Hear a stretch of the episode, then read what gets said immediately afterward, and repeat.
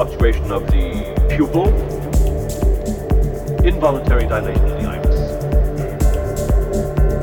We call it Voight-Kampff for sure. Mr. Deckard, Dr. Eldon Tyrell. Demonstrate it. I want to see it work. Where's the sucker? I want to see it work in the person. I want to see a negative before I provide it the party. What's that gonna prove?